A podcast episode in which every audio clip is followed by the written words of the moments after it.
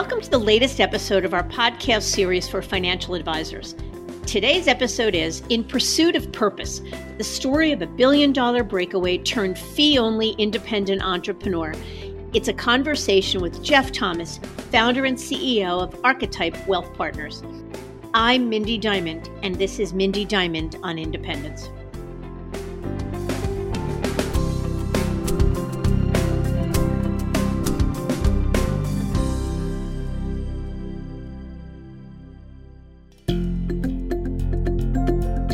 Podcast is available on our website, diamond consultants.com, as well as Apple Podcasts and other major podcast platforms. If you are not already a subscriber and want to be notified of new show releases, please subscribe right on your favorite podcast platform or on the episode page on our website. And if you find the content in this series to be useful and know others who could benefit from it, feel free to share it widely.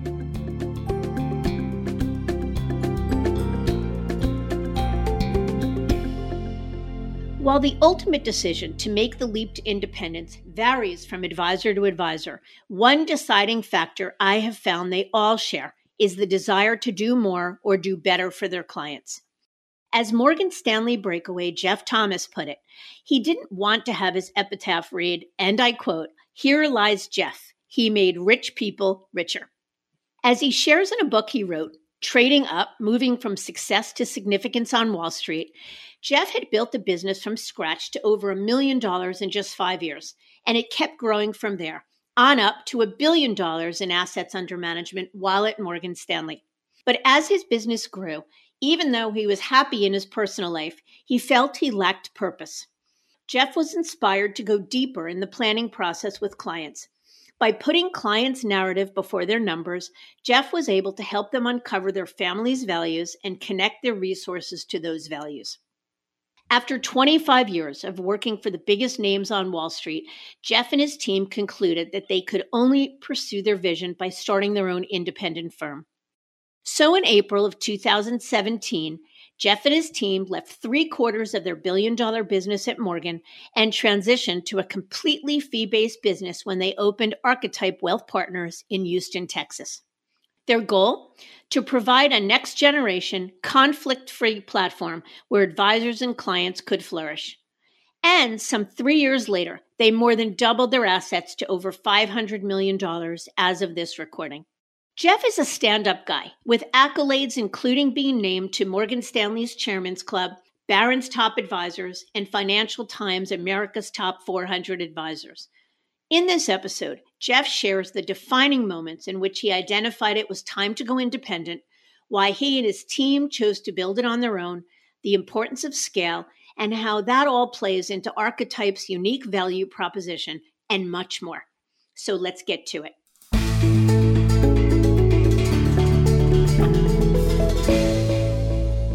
Jeff, thank you so much for joining me today. It's great to be with you, Mindy. I'm a fan of your podcast. That's great. Let's jump in. So, first question, not a hard one. Tell us a little bit about yourself. Well, I've been in the business, I guess, uh, just shy of 30 years and spent about 25 years at the wirehouses. Last stop, Morgan Stanley, for 17 years before launching our own our own firm, Archetype Wealth Partners, in April of 2017. So that's the the quick version. Okay, so we'll get to the why and the how and all of that, but what is Archetype's value proposition? I think the best way to talk about that is probably just with the vision and mission statement, which we repeat every week in a firm-wide call. We don't, we, we didn't write it and then bury it. We know that happens a lot, but our vision is really the most important thing to us, which is to build the ideal God honoring wealth management company. Uh, archetype means ideal model. And so we had uh, all these ideas about what that ideal model looked like for the future. And so uh, that's the vision we we crafted. And then the mission, I think, speaks to your question about the value proposition. Our mission really is our value proposition, which is to help families thrive across generations connecting their money with their purpose.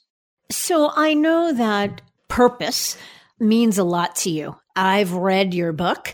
So talk to us a little bit about what that means to you and how that connects to the business you run.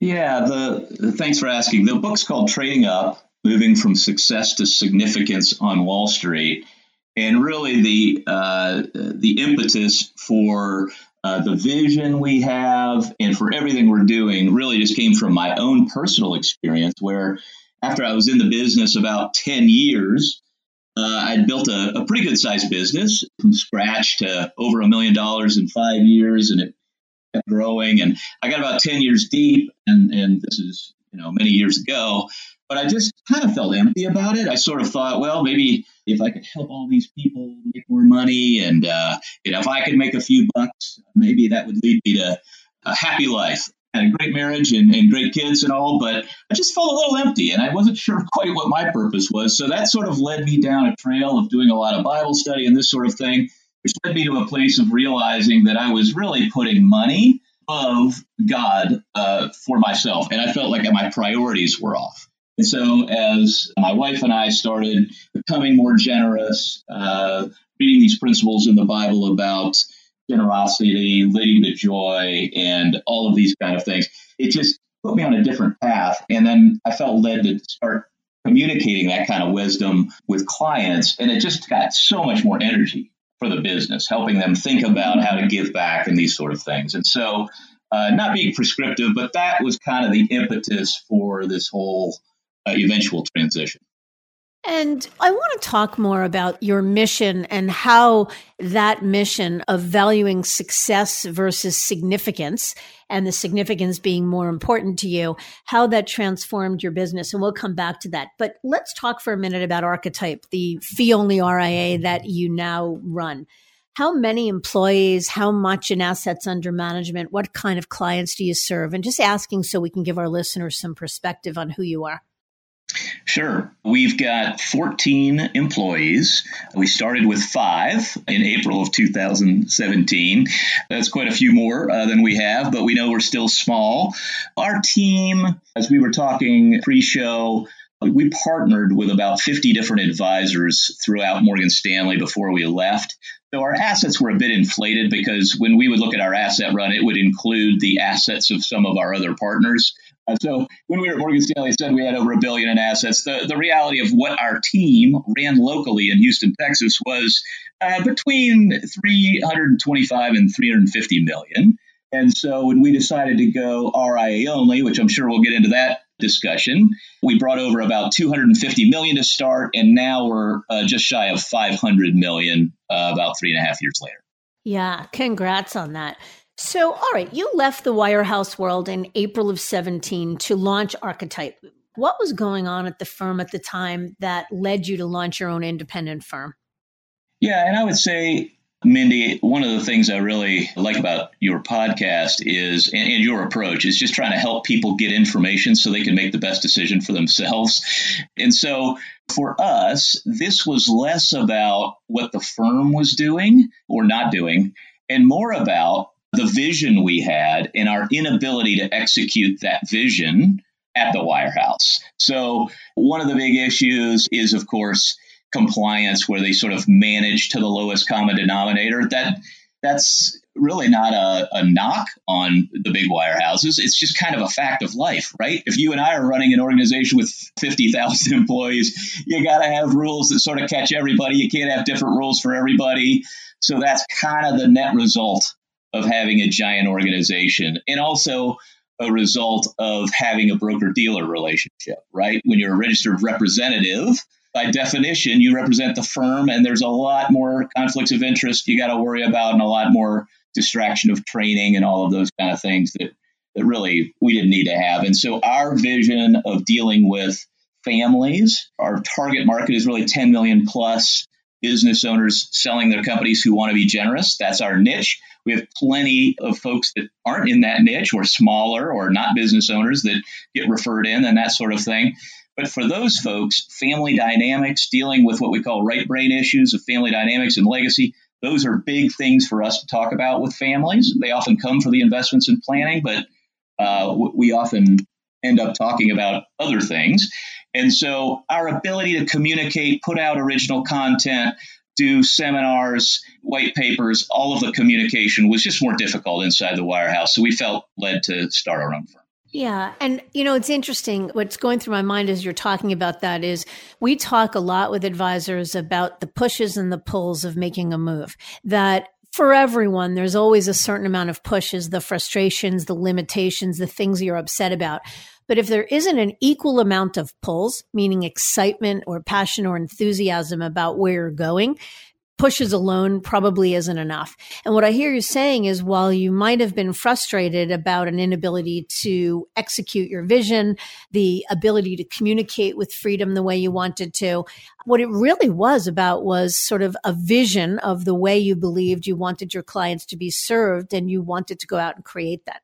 Exactly. I think that's so well said. And I think the picture I got in my head is, and I really do like the way you communicate where you're saying, look, you're not trying to jam one channel down anyone's throat, right? Just you do a good job of listening to people and listening to what their vision is of their future and kind of helping them guide them into that place. So for us, it was a vision. I believe sort of God gave me this vision in 2010 when I was sitting with a mentor of mine. He literally said, I want you to scale what my mentor has started. And my mentor is a guy named Ron Blue, who started a, a firm of his own name uh, in 1979. He started an RIA in 1979. Can you imagine how far ahead uh, he was doing that?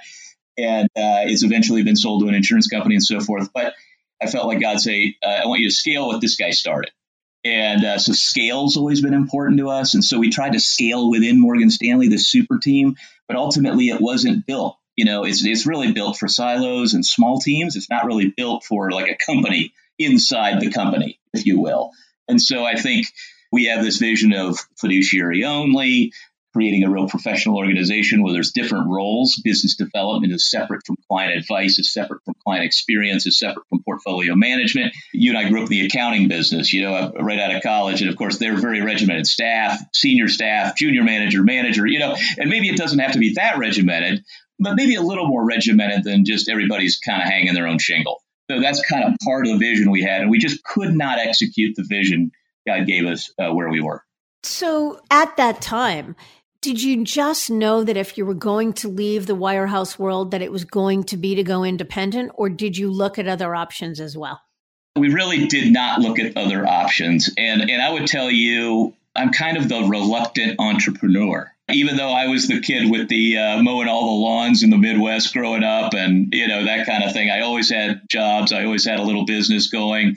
And I thought of the wealth management business, even at the big firms. I thought of myself kind of as an entrepreneur, but I didn't really call myself that. I was more on the financial advisor side. Giving financial advice is kind of how I thought about my core business role. With that all changed when uh, sort of sort of God really delivered this vision to me, I believe.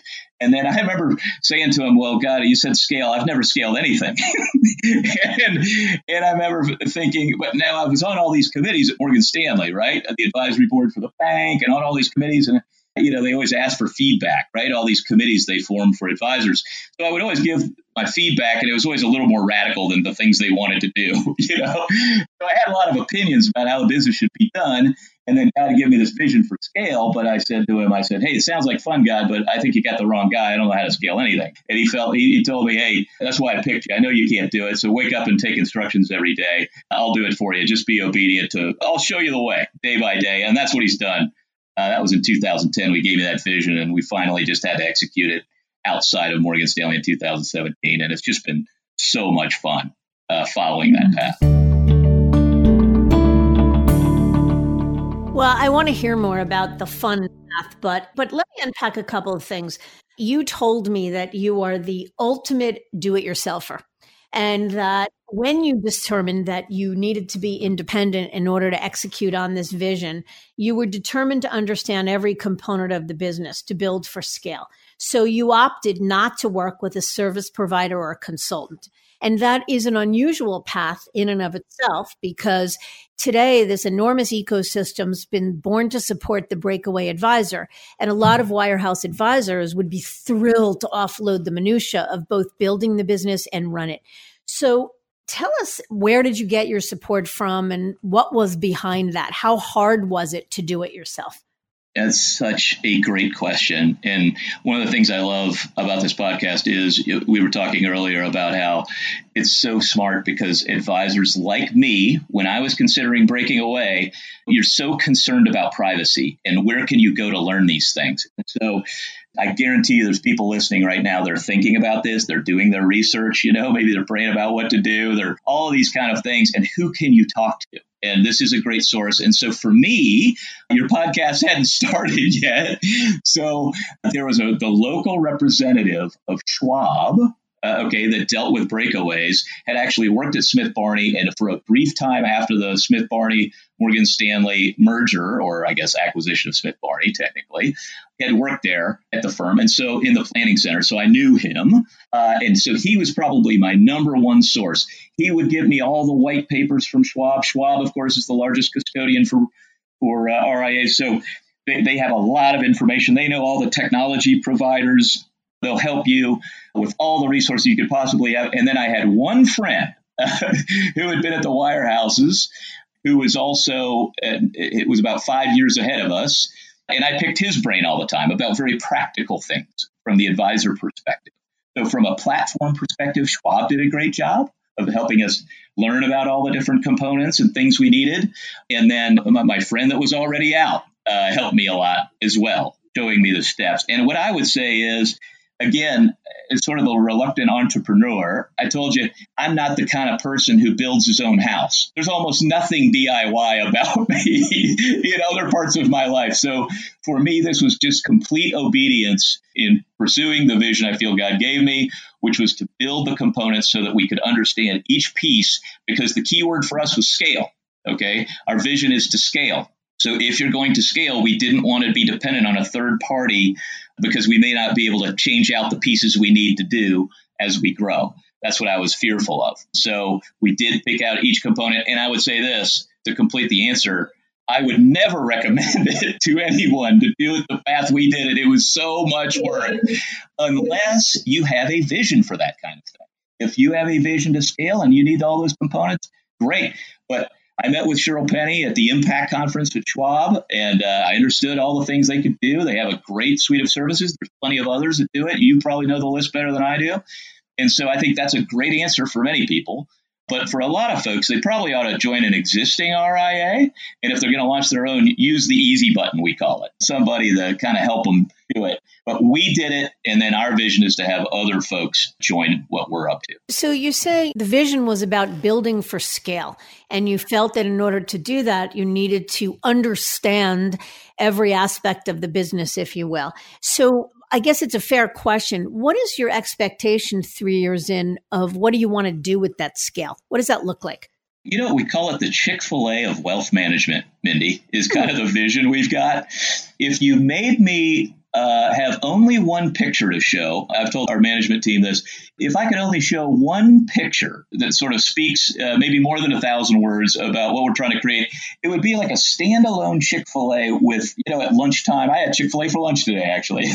and there's a line wrapped three times around it. And they get you out in 15 minutes. So if I go to McDonald's down the street, I might be the third car in line instead of the 30th car in line, but often it'll take me just as long to get through the line as Chick fil A.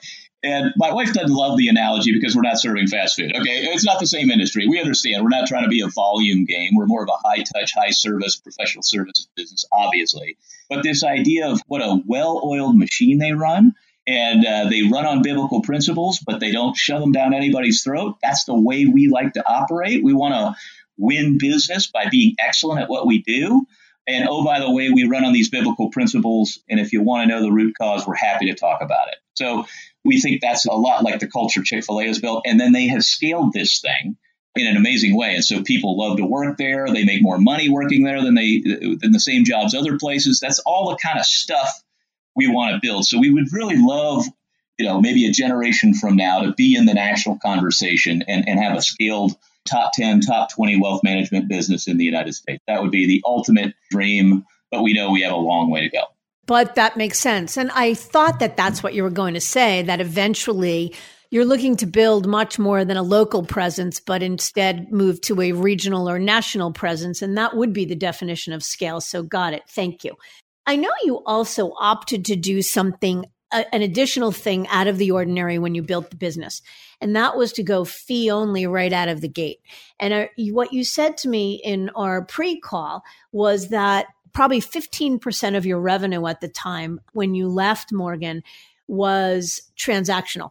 And you made the decision to rip off the band aid and go fee only and leave behind those assets, which is not an easy thing to do. So tell us a little bit about what was behind that decision. Why go fee only? This is such a great question. And I know that there are people listening to this right now struggling with this issue, right? Since you say, you know, only mid teens to high teens percentage of wealth management is being done RIA only in the United States. Of course, that's growing quickly, right? It's growing 8 to 10% a year. That channel, the RIA only channel, is growing 8 to 10% the wirehouses are declining in terms of market share, one or two percent. But of course, those numbers add up, right? They've got trillions, and uh, the RIAs have billions, and so the money is moving. So when you start reading the Cerulli and other industry reports, doing your research, you know that the RIA channel is the fastest growing.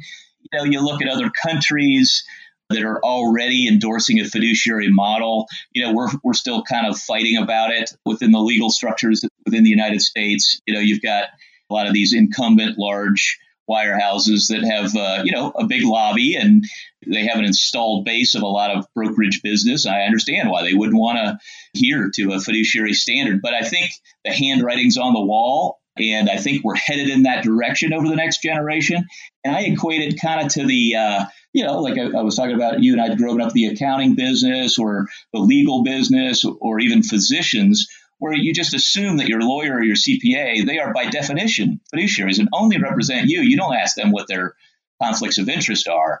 And we're just not there yet as an industry uh, in the wealth management space. But I think it's so obvious that that's where we're headed.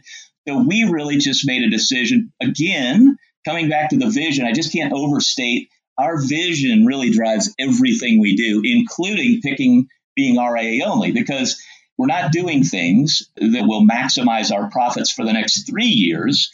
We're doing it so that the, the business can scale over the next 30 or 100 years. So if mm-hmm. 30 years from now we think 85% of the business will be done RIA only, let's just do it now. And we think the larger families were already asking us, you know, do you represent us 100% of the time? They don't really understand the word fiduciary generally.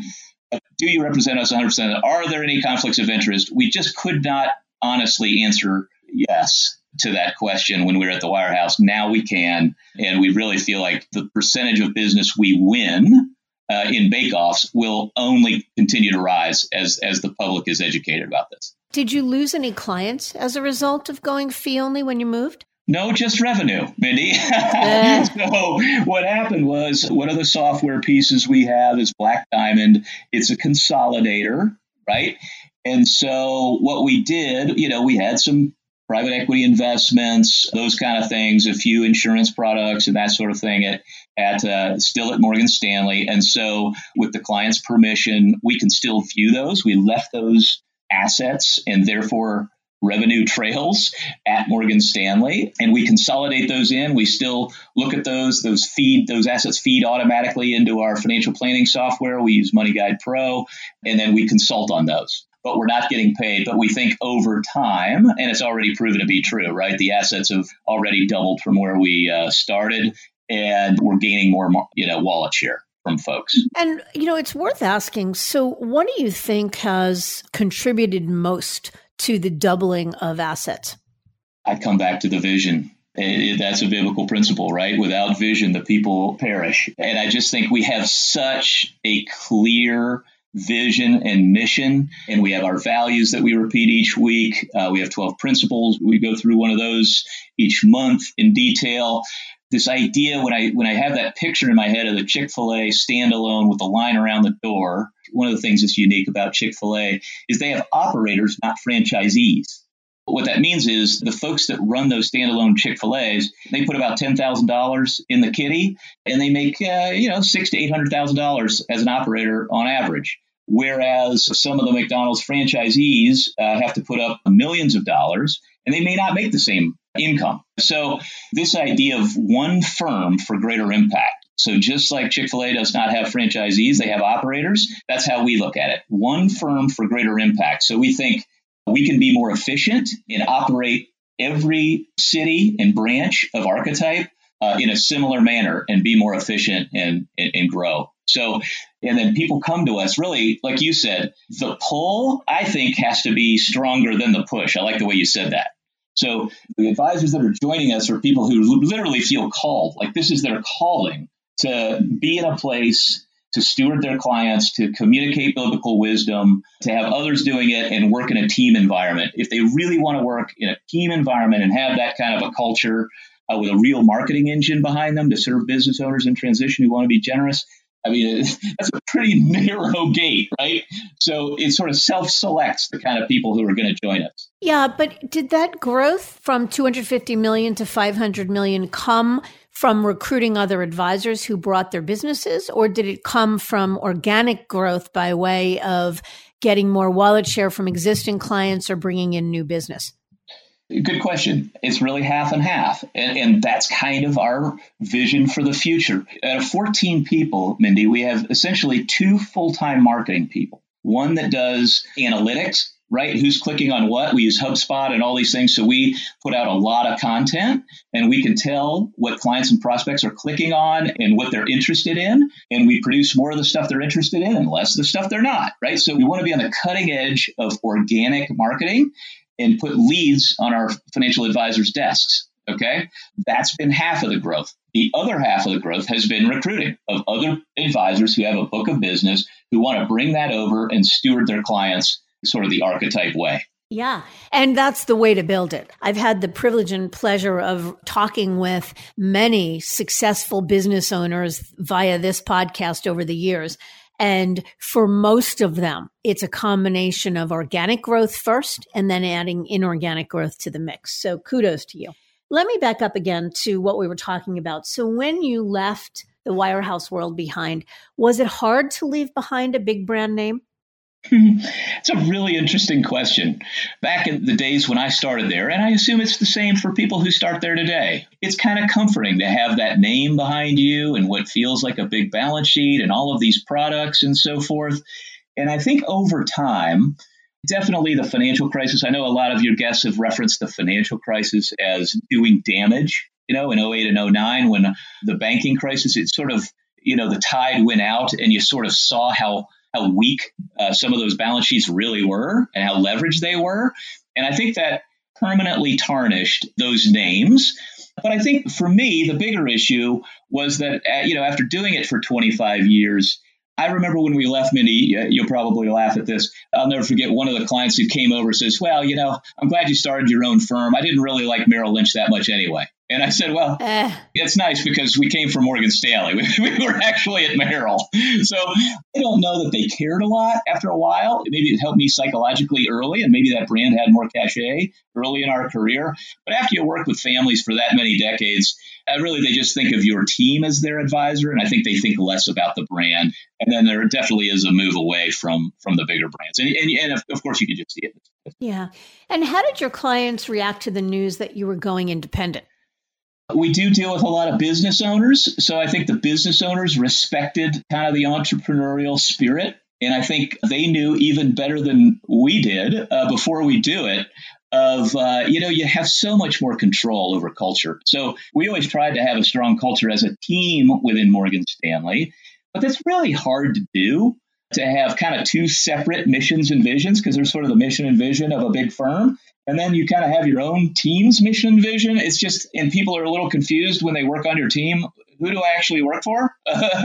this big parent company or the team? And you're like, well, kind of both. So the confusion goes away. And I think our clients really understood the bigger ones and the ones that have been with us a long time, kind of where our heart was, how we wanted to serve them. And they knew we were a little frustrated with not being able to deliver the kind of advice we wanted to deliver and the way we wanted to deliver it. And so I think they knew the level of freedom we would have, and they were happy for us uh, generally to do that.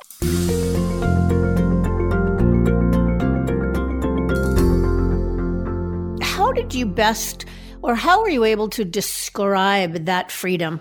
And I'm sure that they were supportive of you and understood the freedom that it would give you in running your business. But how do you think that they came to understand the how freedom your freedom would ultimately impact them. What was in it for them, I guess is what I'm asking. Yeah, yeah. I think sometimes I would describe it too technically, right? You know, like we know that at the wirehouse, there's kind of a, a pay for play. Money managers have to pay a certain amount to be on the platform. So my old accounting technical brain wants to explain all the technical ways we're going to save them money by a new share class that we could buy them that's institutional because there's not this much of a pay to play culture at some of these uh, Schwab and some other places like that. So I was kind of going the saving them money route kind of thing. But I think the thing that resonated the most was just describing what it meant to be a fiduciary. That seemed to really resonate with people. And I would describe it as said, when we were sitting at Morgan Stanley, we sort of had three legal hats on. One where we were representing the firm as a selling brokerage product. If I'm, you know, selling them a uh, 529 plan, I'm wearing my brokerage hat at Morgan Stanley legally, and then I might talk to them about a mortgage or a loan. And now I'm wearing my, you know, I literally have a license as a banker at Morgan Stanley. And then I might talk about the rollover IRA that I would put into Morgan Stanley's RIA. They didn't call it that, but a fee based platform. Now I'm a fiduciary on that conversation. But that's very confusing in the public. That's a lot of legal stuff for a client to understand. So we've just come up with the thing about says we just represent you 100% of the time as a client now. We just don't have any more of these conflicts. And people tend to resonate with that. They don't really want to know all the details. They're just happy that's happening. That makes sense. And how do prospects react to you representing archetype as opposed to a brand name that has more cachet and more well known?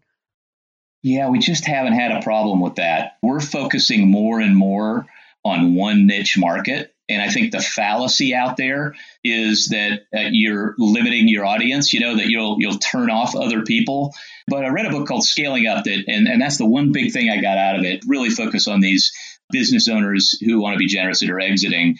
And what we learned was nine out of 10 clients won't be that, but they're not offended by you having a focus. And for these folks, it's the most complicated kind of business. You're dealing with family dynamics and an exit and people that maybe haven't invested a lot in liquid markets before and all of those kind of things. So most of the people we're going after are those kind of folks.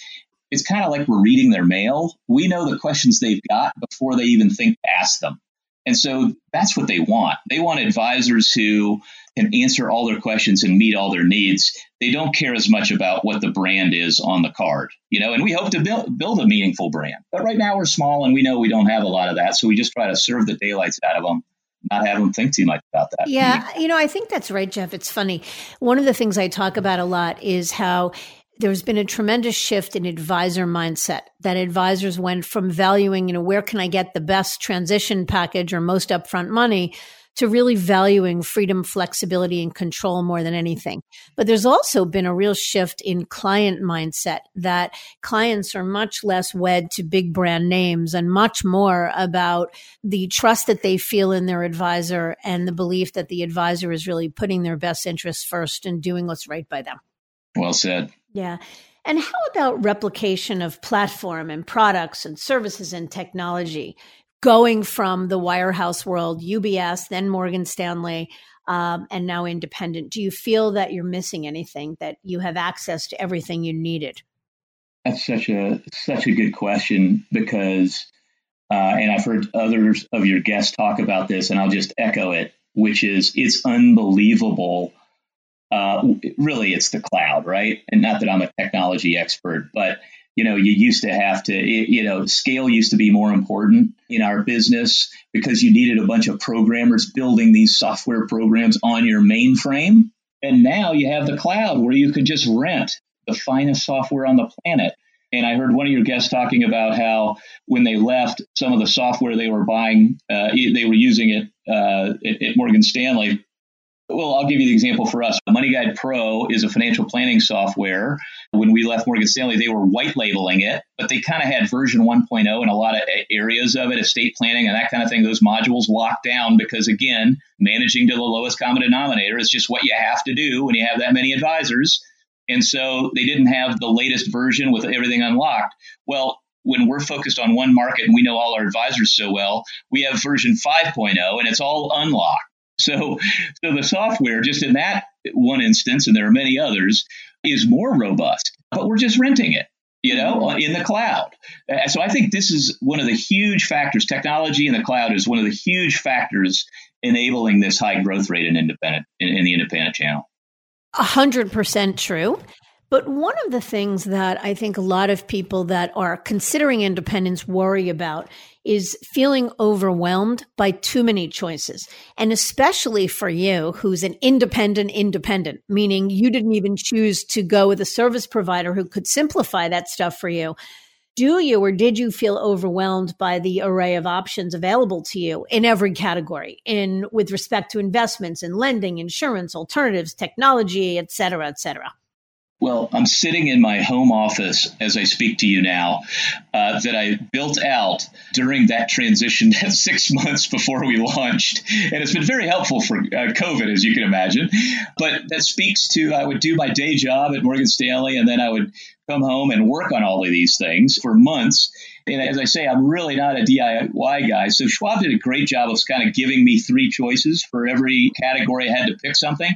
But I tell you, it is overwhelming. And so, as we talked about at the top a little bit, I wouldn't recommend picking out everything. It's just too much work to have two jobs doing all of those kind of things, unless you kind of have a vision like we do for scale for the long, long haul. I think there are aggregators and other firms like ours, you know, pick, pick a flavor that feels good to you. If you feel led to go independent and sort of join in, you can kind of rent it from Dynasty, uh, or you can build it as, as, we did, or you can join one that's already going. And I think for most folks, joining one or, or, or using one of those service providers to kind of make those choices for you is a is a great way to do it.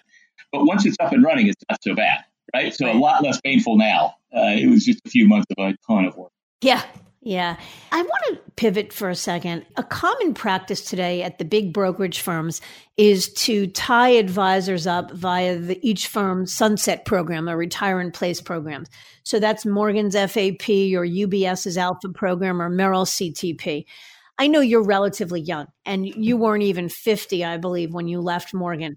But what were your thoughts at the time around succession planning? And what I'm asking you is as you thought about the trajectory of your career and the notion that whether it be 10 years, 20 years, or a year from now, that you were going to retire, the opportunity to retire in place and monetize your business without having to move can be really compelling and appealing for a lot of folks. So, what do you think about that strategy overall? And do you feel like you missed anything by giving that up?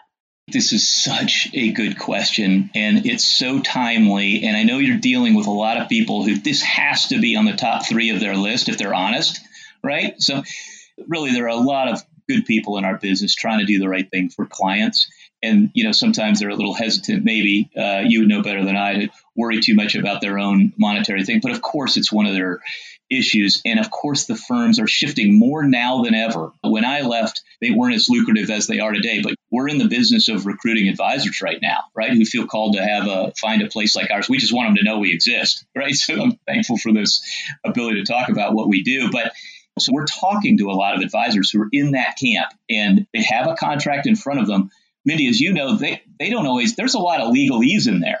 It, it appears to me, and maybe you can uh, back me up on this or tell me if it's different, but it seems like they're offering a lot more money to the senior advisor, but they're going to lock up their junior folks, right?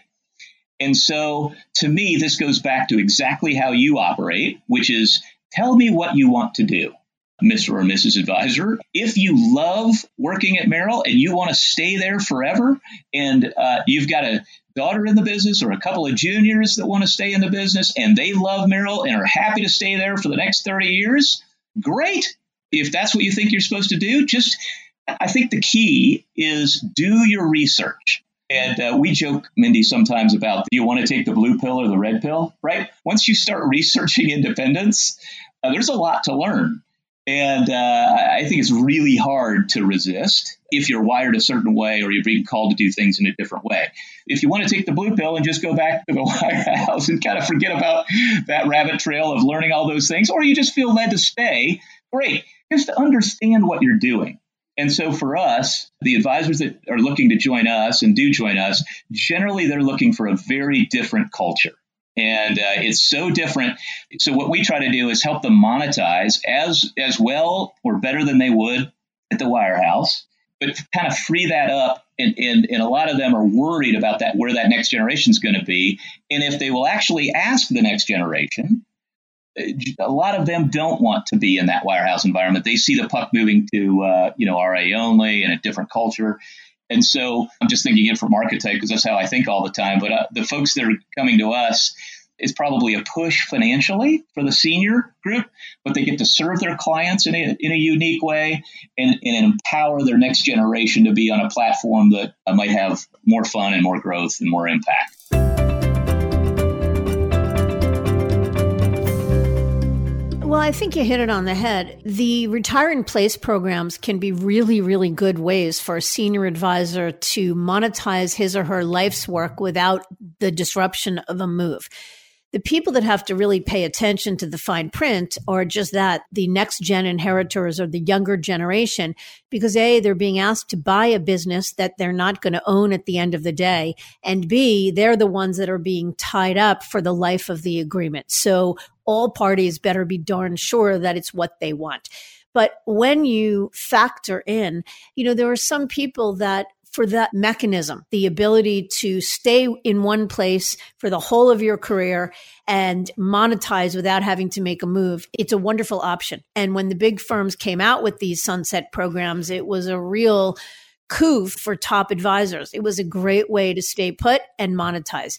But I think you hit it on the head that if an advisor wants something else, you know, it's not enough that it's about just the succession plan or the ability to retire in place but it's equally what do they want to be when they grow up? And can they do that within the confines of the wirehouse world? You nailed it. What I always say uh, is the margins are the margins, Mindy. RIA only. Obviously, we don't have the scale of the big firms. Yeah, we hope to one day, but our margins are almost exactly the same because we're more efficient. Okay, and we're RIA only. Okay, that eliminates some of the compliance costs and legal costs and all of those kind of things. So, you know, everybody can kind of pay the same thing. Honestly, there's no magic margin. So money is kind of money, margins are kind of margins. It really boils down to exactly what you said. Spend some time as advisor creating your own vision. How do you really want to serve your clients? Who are the people on your team you want to partner with? How do you what are the ways you want to communicate? Right? Are you able to envision 3 to 5 years where do you want to be? and and then let that drive it. Don't let the money drive it. The money's kind of a push wherever you go, in my opinion. Frankly, let's put it this way: wherever you're the happiest serving people, people are going to read that, and you're probably going to grow the business. So even if you feel like you're leaving something behind, for us, I'm so bought into this RIA only theme. People can see that I have passion about it, and I think passion sells. So go where you're passionate, and the money will follow. That is my philosophy too. I'm with you all the way on that one.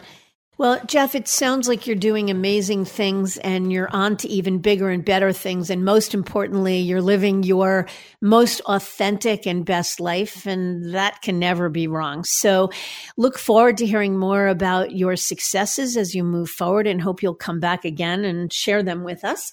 And in the meantime, wishing you all the best and certainly continued success. Hey, thanks so much for having me on, Mindy. Pleasure.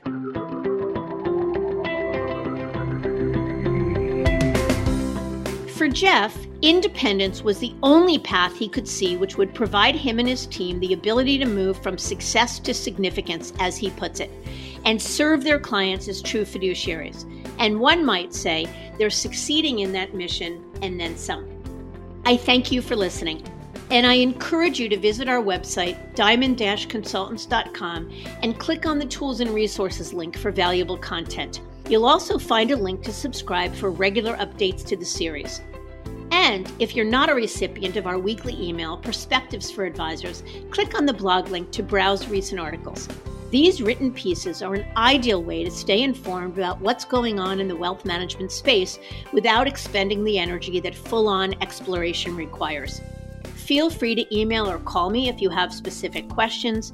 I can be reached by cell at 973 476 8578 or by email at mdiamond at diamond-consultants.com.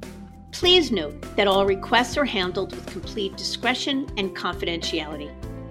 And again, if you enjoyed this episode, feel free to share it with a colleague who might benefit from its content. And if you're listening on the Apple Podcast app, I'd be grateful if you'd give it a star rating. That lets other advisors know it's a show worth their time to listen to. This is Mindy Diamond on Independence.